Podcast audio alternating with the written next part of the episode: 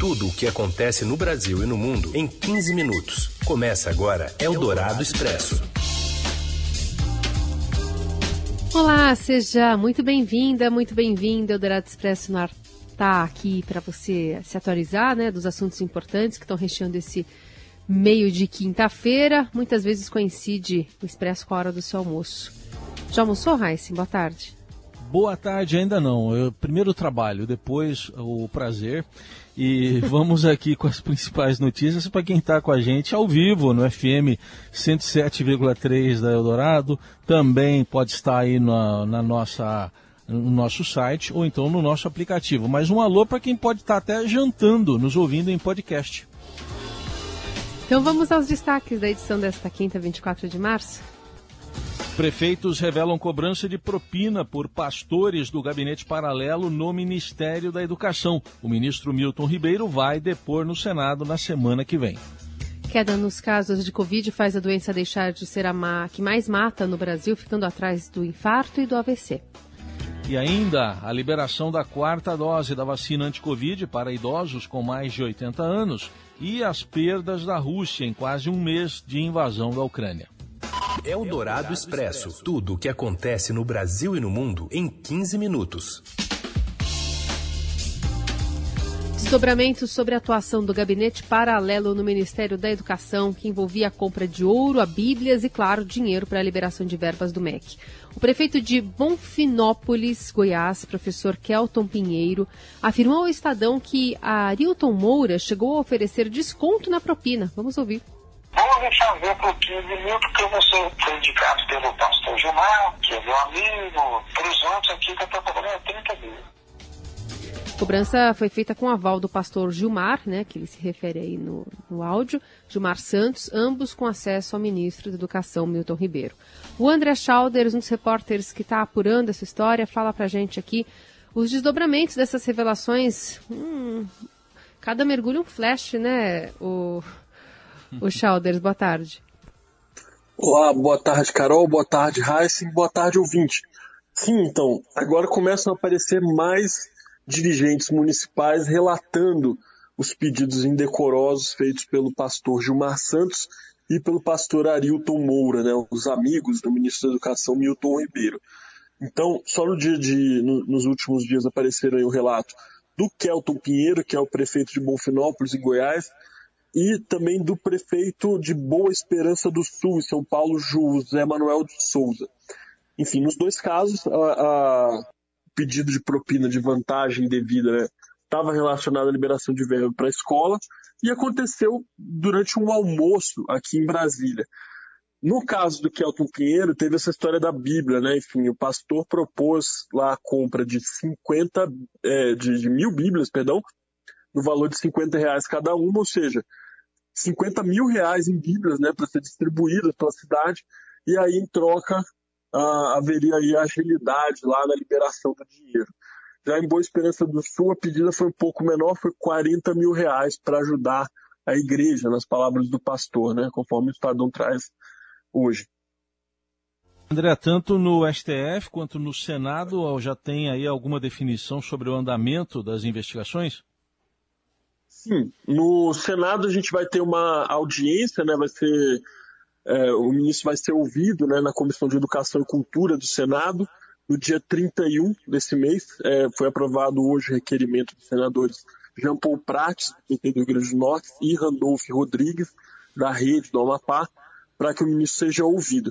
Já no STF foi definido quem vai ser a relatora do inquérito, né, que vai investigar o caso, vai ser a ministra Carmen Lúcia. Obrigada, André. Bom trabalho. Valeu, obrigado. Tchau, tchau. Bom, enquanto isso, a gente está, então, observando essas investigações que continuam e a gente fala também sobre outro assunto né, na área internacional que também continua a toda, que é a guerra. Desde o dia 24 de fevereiro, quando invadiu a Ucrânia, a Rússia já teria perdido entre 7 mil e 15 mil militares, segundo estimativas da OTAN. O cálculo foi feito a partir de informações da própria Rússia e do governo ucraniano e em dados coletados pelas agências de inteligência do Ocidente. Para efeito de comparação, a União Soviética perdeu também 15 mil homens ao longo de 10 anos de ocupação no Afeganistão. A oposição dentro da Rússia à invasão chegou ontem ao gabinete de Vladimir Putin. Anatoly Chubais, conselheiro do presidente e representante do Kremlin para assuntos de meio ambiente, entregou o cargo e deixou o país em protesto contra a guerra. Ele estaria na, na Turquia. E em cúpula realizada nesta quinta-feira, os países membros da Organização do Tratado do Atlântico Norte, a OTAN, anunciaram um aumento das tropas em seu flanco leste e prometeram aumentar a assistência à Ucrânia em cibersegurança, além de proteção contra armas químicas, biológicas, radiológicas e nucleares. Apesar dos apelos do presidente ucraniano Vladimir Zelensky por mais ajuda, a aliança reforçou que não colocará tropas no país. E também nesta quinta, os Estados Unidos anunciaram novas sanções financeiras contra a Rússia, bilionários russos e a indústria de defesa em retaliação à invasão na Ucrânia. O governo americano também intensificou a coordenação com aliados para impedir que Moscou use suas reservas de ouro. As medidas que envolvem o congelamento de ativos nos Estados Unidos afetam os 328 deputados da Duma, que é a Câmara Baixa do Parlamento Russo, afetam a própria instituição e 48 grandes empresas públicas do setor de defesa. Todas as medidas estão descritas em um comunicado da Casa Branca. Eldorado Expresso. Casos de dengue cresceram 43,9% no Brasil nos primeiros meses deste ano em comparação com o início do ano passado. Em 10 semanas, de 2 de janeiro a 12 de março, foram registrados mais de 161 mil prováveis infecções no país, uma taxa de incidência de 75 casos por 100 mil habitantes, segundo os dados do Ministério da Saúde. A pasta alertou que a necessidade de intensificar as medidas de vigilância, principalmente em áreas com surtos recentes da doença. O período de maior transmissão de dengue se dá entre os meses de março e abril, devido ao ciclo das chuvas e o tempo necessário também para a replicação e disseminação do vírus entre os humanos e os vetores. E apesar do aumento de casos de dengue no país, o estado de São Paulo, né, os casos aqui diminuíram este ano em relação ao ano passado.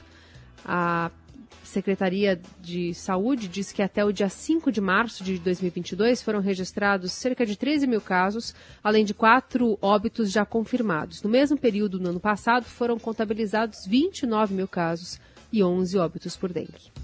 Eldorado Expresso. A queda acentuada nos novos casos de Covid-19 em março e, consequentemente, nas mortes, fez com que a doença deixasse de ser a que mais mata no país, o que não acontecia desde janeiro deste ano.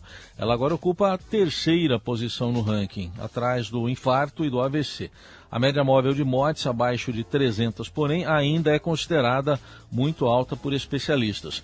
Quando não mata, a Covid deixa sequelas. Segundo estudo realizado nos Estados Unidos, pessoas que tiveram uma infecção pelo SARS-CoV-2 têm um maior risco de desenvolver em um ano diabetes do tipo 2. O Ministério da Saúde anuncia a quarta dose contra a Covid para idosos acima de 80 anos em todo o país, desde que tenham tomado a primeira dose de reforço há pelo menos quatro meses. Renato Comura. O Ministério da Saúde anunciou na tarde de ontem a recomendação para aplicação da quarta dose da vacina contra a Covid em idosos acima de 80 anos de todo o país. A nova orientação já consta em nota técnica publicada pela pasta. Conforme o Estadão antecipou na segunda-feira, fontes do governo disseram que uma nova rodada deveria ser divulgada em breve. São Paulo e Mato Grosso do Sul já se anteciparam e estão imunizando essa faixa etária. A partir de agora, outros estados já podem iniciar essa etapa da campanha nacional de vacinação para esse público. A recomendação é que o imunizante aplicado deve ser preferencialmente da Pfizer e de maneira alternativa, usadas as vacinas da Janssen e AstraZeneca, independentemente da dose utilizada anteriormente. A aplicação deve ocorrer quatro meses após a administração da terceira dose. O Ministério da Saúde já recomenda a aplicação da quarta dose para pessoas imunossuprimidas com mais de 12 anos. A pasta afirma ainda que acompanha a necessidade da aplicação da segunda dose de reforço em outras faixas etárias e as recomendações podem ser revistas a qualquer momento. O governo de São Paulo iniciou na segunda-feira a aplicação da quarta dose da vacina contra a Covid-19 em idosos com mais de 80 anos. O estado paulista recomenda a administração da dose apenas em idosos acima de 80 e em pessoas com comorbidades que têm mais de 12 anos. Mas, segundo o governador João Dória, novas faixas etárias devem ser anunciadas na próxima semana. Eldorado Expresso. Seguimos com as principais notícias desta quinta-feira.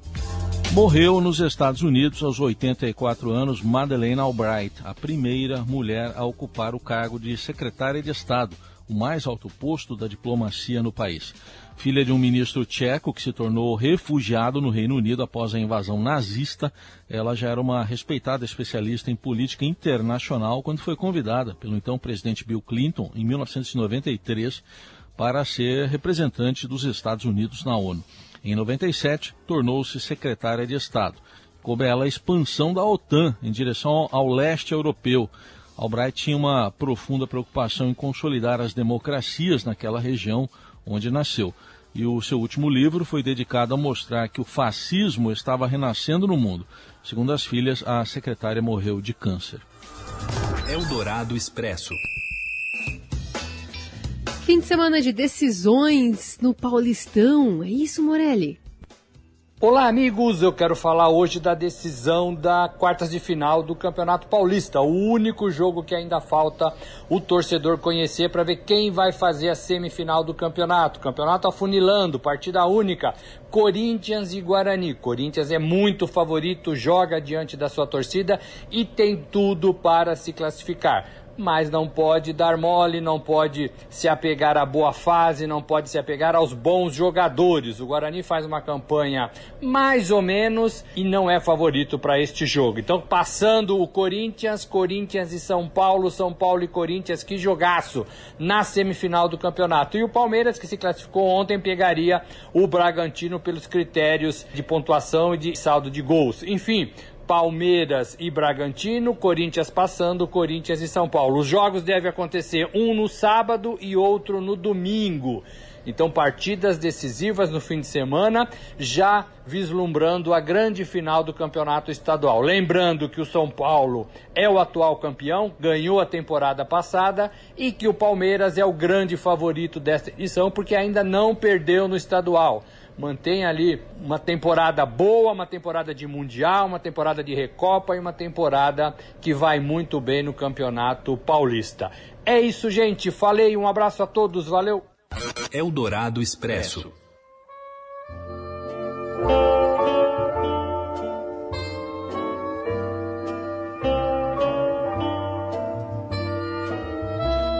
O Instituto Italiano de Cultura inaugura sua programação de 2022 com um grande concerto da, or da Orquestra Jazz Sinfônica em homenagem à história do cinema italiano.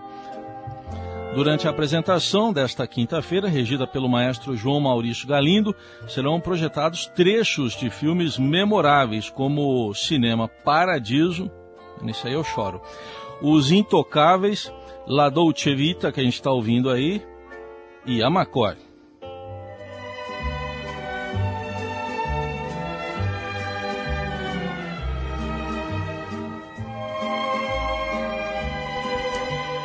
Maestro também enviou pra gente um convite especial para contar um pouco do que esperar nessa noite. Oi, maestro.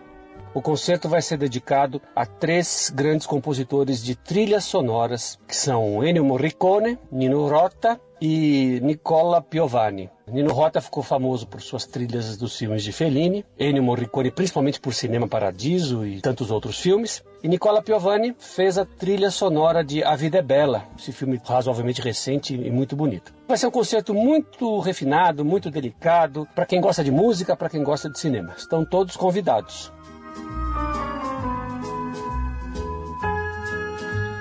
Concerto que também marca a retomada dos eventos e dos cursos de língua presenciais nos novos espaços para ensino do idioma italiano do Instituto. Os portões serão abertos às seis e meia da tarde. A apresentação é às sete e meia da noite, a entrada é gratuita e sujeita à lotação. E o uso de máscara é obrigatório. Quero dizer uma coisa, Heisen. Hum. Io vado a vedere questa l'esibizione dell'orchestra. Ah. Você, vai- Olha, você também vai? Eu tenho muita vontade, porque eu não sei ainda pelo horário. Vamos ver, vamos ver. Mas é uma, é uma viagem. Só de ler a notícia já deu para viajar bastante nesses filmes, hein?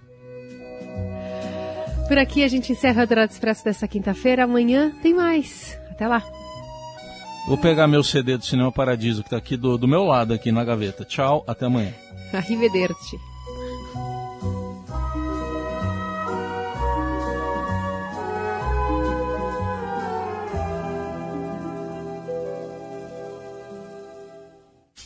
Você ouviu Eldorado Expresso tudo o que acontece no Brasil e no mundo em 15 minutos.